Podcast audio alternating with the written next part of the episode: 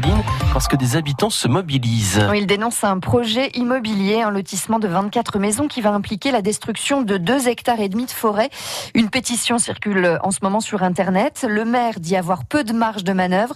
Il a organisé une réunion publique en début de semaine pour faire le point sur ce dossier. C'est France Bleu Reportage et c'est signé Christophe Beck. Donc déjà, merci euh, d'avoir répondu à, notre invitation. Devant une salle comble, le maire des Tubes, Philippe Claudel, pose la problématique. Ce projet Première information, il est sur un terrain privé.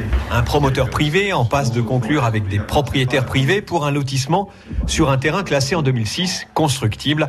La marge de manœuvre de la ville des Tupes pour s'opposer à cette construction est quasi nulle. La ville ne peut pas s'opposer à créer un lotissement puisque c'est la ville elle-même qui a, en 2006, quand elle a créé le PLU, qui a déclaré ces zones constructibles. Il y a suffisamment d'autres endroits où on peut construire des, maisons. La pétition, c'est elle, Isabelle Plaisance, conseillère municipale des Tupes.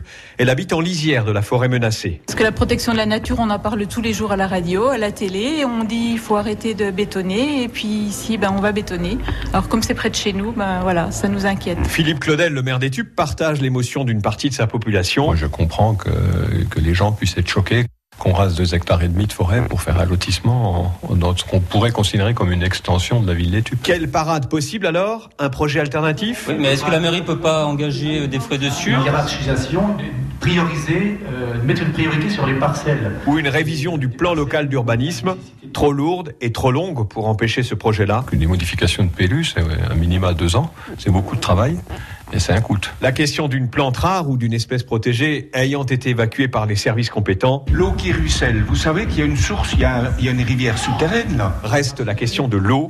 Ce bois des charmes est en cuvette. Pour être sûr qu'il n'y ait pas de risque d'inondation en contrebas dans la zone de la charme. Le photographe Dominique Delfino, infatigable militant écologiste, va dans ce sens. je pense au jour d'aujourd'hui, à la vue de ce projet, que la seule solution pour remettre éventuellement le projet en cours, c'est l'écoulement des eaux. Je pense que c'est l'élément eau qui vous permettra éventuellement de remettre ce projet en question. La pétition contre le sacrifice de cette forêt d'études approche des 600 signatures, c'est beaucoup, mais c'est loin de constituer un obstacle à ce projet de lotissement. À écouter, à réécouter, à voir et à revoir, à lire et à relire sur francebleu.fr.